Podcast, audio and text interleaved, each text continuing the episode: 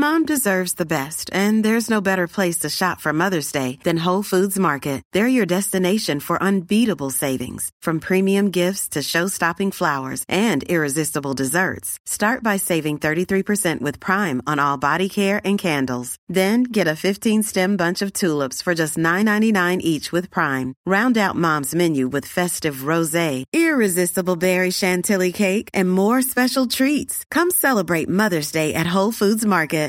Well, let's kick things off tonight with a very special guest. FA CEO James Johnson has been good enough to join us for a pre recorded interview here on the Global Game. Uh, lots to discuss, including the news that the governing body has called for expressions of interest for the new National Second Division slated to start in 2024. James, thanks so much for your time today. We really appreciate it. You're welcome, Simon. It's great to be part of your show. Uh, let's start off by talking about the National Second Division. Uh, the EOIs have been called for. Have you had any indication as yet? And obviously, the news is, is pretty fresh as to how many will answer that call based on the criteria. We, we, we what we know is we've had uh, over 400,000 people that have engaged uh, with the social media uh, announcement that we, we, we, put out. So we've been able to measure that, which is uh, extremely high. And we're not surprised because in the lead up to the EOI, it has been a, a topic uh, on the tip of the tongue of, uh, I think, most of football. And something that's important uh, for the country, and it's something that's important for us as the governing body uh, of of the code.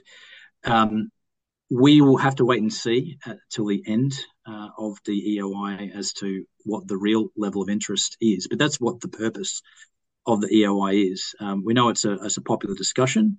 Um, particularly over over, over coffee. Uh, we know it's a, a, a popular topic on social media, but we need uh, clubs um, that are interested to put their money where their mouth is. And that's what the EOI will tell us. Um, once that EOI uh, finishes and it's, it's open for, um, for just over a month, um, that will help uh, inform us uh, into what the league will look like. And then we would enter into an RFP based on the knowledge that we would um, uh, would develop through the EOI process. So let's see what, what, what it comes up with. But from um, everything I've seen to date, there is uh, exceptional interest for this to go ahead. Uh, the competition is proposed to be between 10 and up to 16 teams, home and away, to run in winter. Uh, I guess the biggest question is whether this is going to be viable at a time when the top division is hardly uh, burning down any trees off the fields, and, and whether they become competition for each other rather than complementary. Yeah, look, we, we've really tried to steer away from it becoming competition with the A League. It's, it's actually the opposite. It, it needs to be complementary to the A League and also the NPL and the broader uh, ecosystem. Uh, and that's why um, th- this competition is really predicated on a winter competition uh, one that's really going to be focused on uh, sporting merit and one that will be uh, deeply engaged with the football community. And that's one of the reasons for setting the calendar uh, at the same time as community football and NPL. Um, I don't think it will compete with the A League. I think it will be uh, complementary. As to whether it's viable or not, this is why we're going through this process. Um, in the event uh, we reach a point where there's not sufficient um, interest, in the second tier, then you know we can look at alternative models like a Champions League model. Now that's not our preference, um, but we do uh, want something that is uh, viable.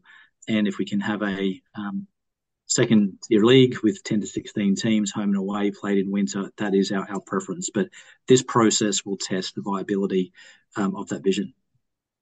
Of course, what a lot of fans around the country are calling for ultimately is promotion and relegation. Uh, which you've stated in your uh, press release is slated to occur in inverted commas once the league matures. Are there any strict timelines on that? And is it limited by the fact that the A League clubs in the top division have licenses at the moment that don't expire until 2034? Yeah, look, the focus is, is just on setting it up. So we have a second tier competition, uh, which, which, can give more match minutes and playing time to young Australian players to give more opportunities to coaches and referees. So we, have got to set it up first, um, and then I think the the sequence then is well, if we want it to be based on sporting merit, uh, which we do, um, how long after we establish the competition does that come into play? I think, given the calendar is in winter, I think the natural sequence is to open up discussion once the second tier is established um, on having an open system with the NPLs. But that's something that we need to discuss after the second tier is established. And then connecting it with the top tier, being the A League, that's something that would need to be discussed um, with the A League clubs. Uh, it hasn't been discussed uh, up until this point. Um, something that at the appropriate time in the future uh, probably should be discussed, but that also needs to be to discussed together together with the overall calendar um, for a three tier uh, competition structure in Australia that we would have in place at that time.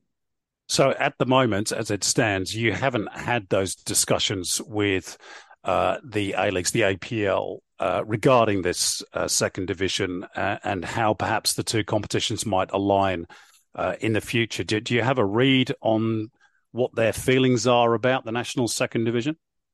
We have had conversations about the second uh, tier competition, mm. just not specifically about promotion relegation between the A League and the second tier. But there have been numerous conversations um, with, with with Danny and also with with some of the owners as well.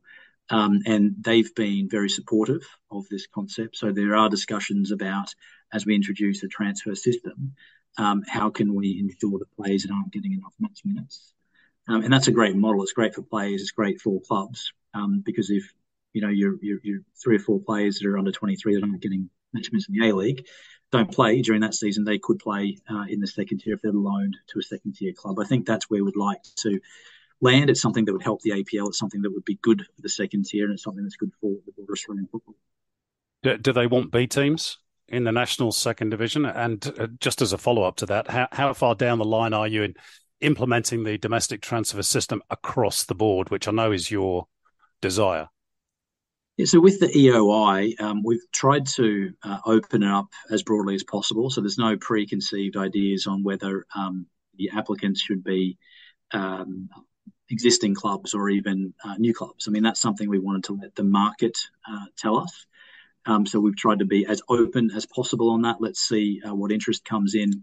The second question, Simon, was the, the d- domestic transfer system. How how far down it's, the it's, line? It's it's progressing well. So we we have uh, transfer windows now. We have um, we have a loan loan system that is in place.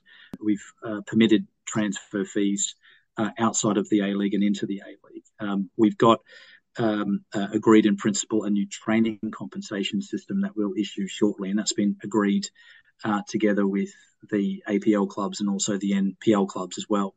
Um, so that is all coming together uh, quite nicely. I think we've got the the foundations, if you like, for a transfer system, but the big discussion made uh, between A League clubs. Um, that's the final piece of the jigsaw puzzle. Uh, just want to throw a couple of Twitter Twitter questions at you from uh, our listeners. Um, you probably answered the one from Vincenzo Hot Dog as to whether the EOIs are only available to current clubs or potential new clubs as well. I'm taking it that they're they're open to everybody. Uh, Brett Griffo asks, uh, what are the plans for a second division for the women's competition, and will FA take a percentage of revenue from the men's second tier, and how will that be reinvested? So, so, the growth of the game, both on the men's side and the women's side, is there, there are different stages of development. Um, so on the men's side, in terms of competition development, focused on rebuilding the Australia Cup um, last year, and I, I, hope all the listeners um, could see the, the the, the interest in, in last year's Australia Cup. I think it was I'm pretty confident to say it was the best Australia Cup um, we, have ever had. Um, the progression for the men's side is the, is the second tier, and that's been something that you know possibly could have been done many, many years ago. It hasn't, but that's something we want to do now. Um, I think on the women's side, the, the focus um, for us would be on a Women's Australia Cup. Uh, and that's something that, as part of the Women's World Cup legacy, we would like to introduce in the coming years. And that's a good thing for the women's game because we already have a top tier league. We don't have a cup competition. And that's important um, as the AFC introduces a Women's Asian Champions League. And it's important because, you know, it would be good to have uh, two avenues into the Asian Champions League. One is through the top tier league, the A League Women's, which is obviously closed, and then one through the the Australia Cup, um, which which uh, in theory is open to all clubs uh, across the country. So that would be the focus for the women's game, not the second tier. Okay, um, let's move on to the FIFA Women's World Cup, which of course is not too far away now.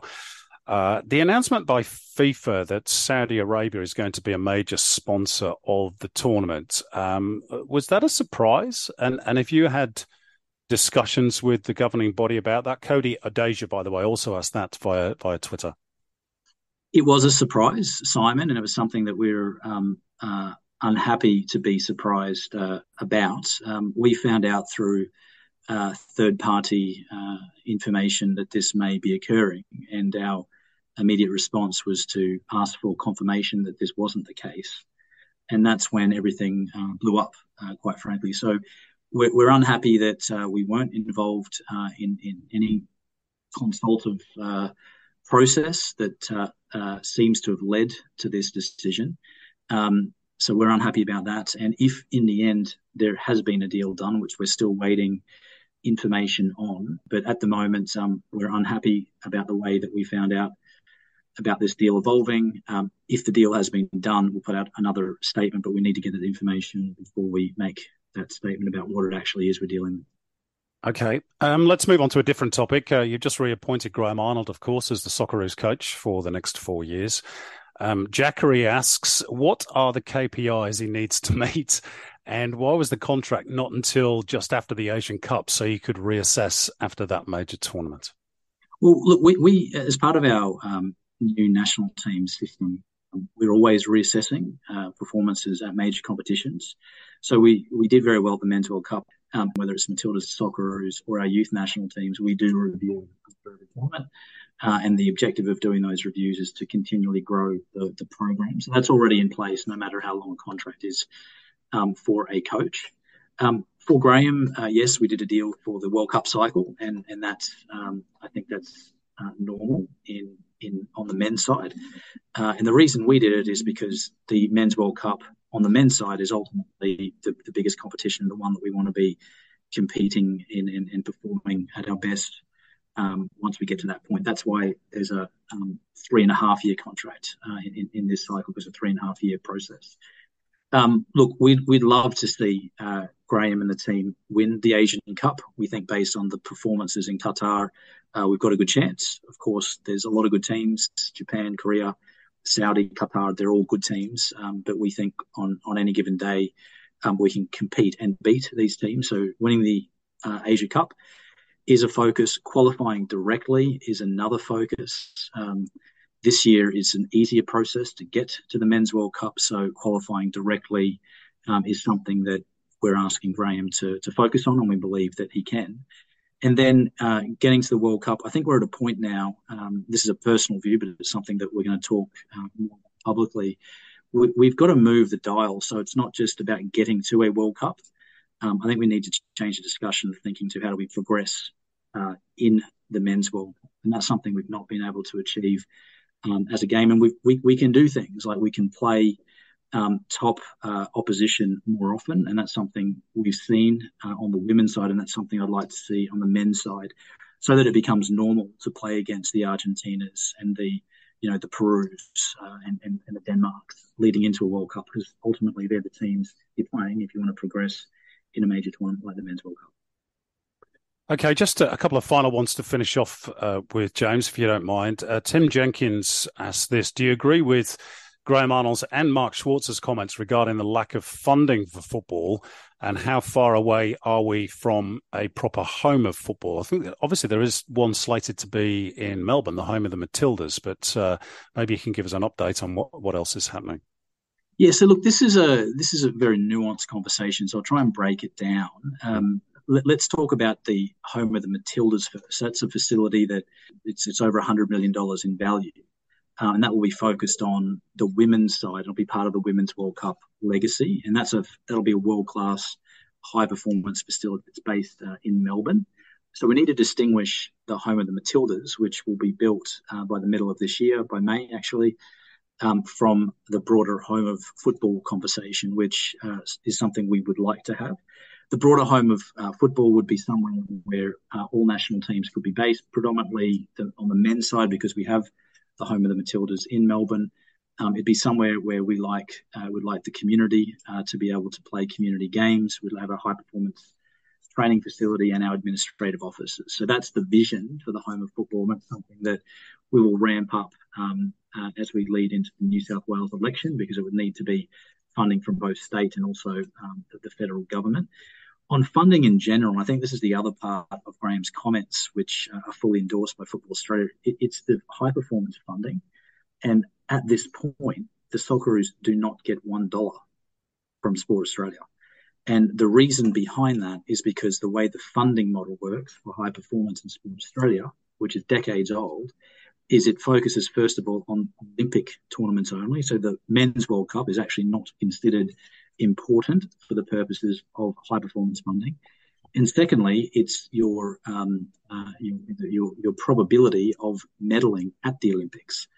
You know, it's it, we're not probably going to get a gold medal anytime soon, and that's the way Sport Australia look at it. So our view is this model really needs to be flipped on its head and we need to look at uh, more competitions like the Men's World Cup that brings 2 million people together in Australia. Um, and they're those moments that bring the country together. We need to look at um, our competitors because governments in even in China and Japan now are investing uh, millions and millions of dollars in their national teams.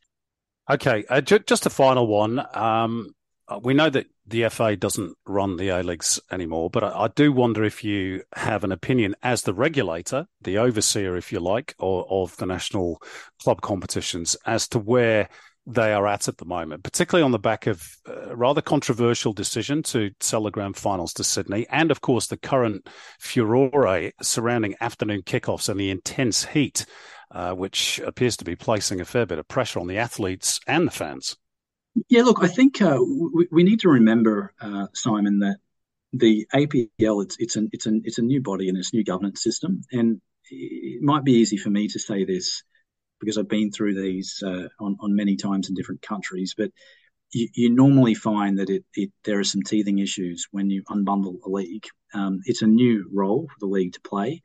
It's even a new role for Football Australia to play. Um, so I think um, I would like to to say that um, I think we need to give the APL uh, time before we, we assess the performance. Um, the league is at a very um, high level on the pitch, but I think it's got some um, some challenges it needs to solve uh, off the pitch, and and I'm comfortable that this will happen. Uh, as as the uh, APL get, get used to running the competition, I think it's all fresh, it's all new. You know, our view is we need to support the APL in, in any way we can, and, and, and that's what we'll be doing. James, really appreciate your time today. Uh, know you're a busy man, but uh, thanks for spending some time with us here on the Global Game. You're welcome, Simon. Have a great day.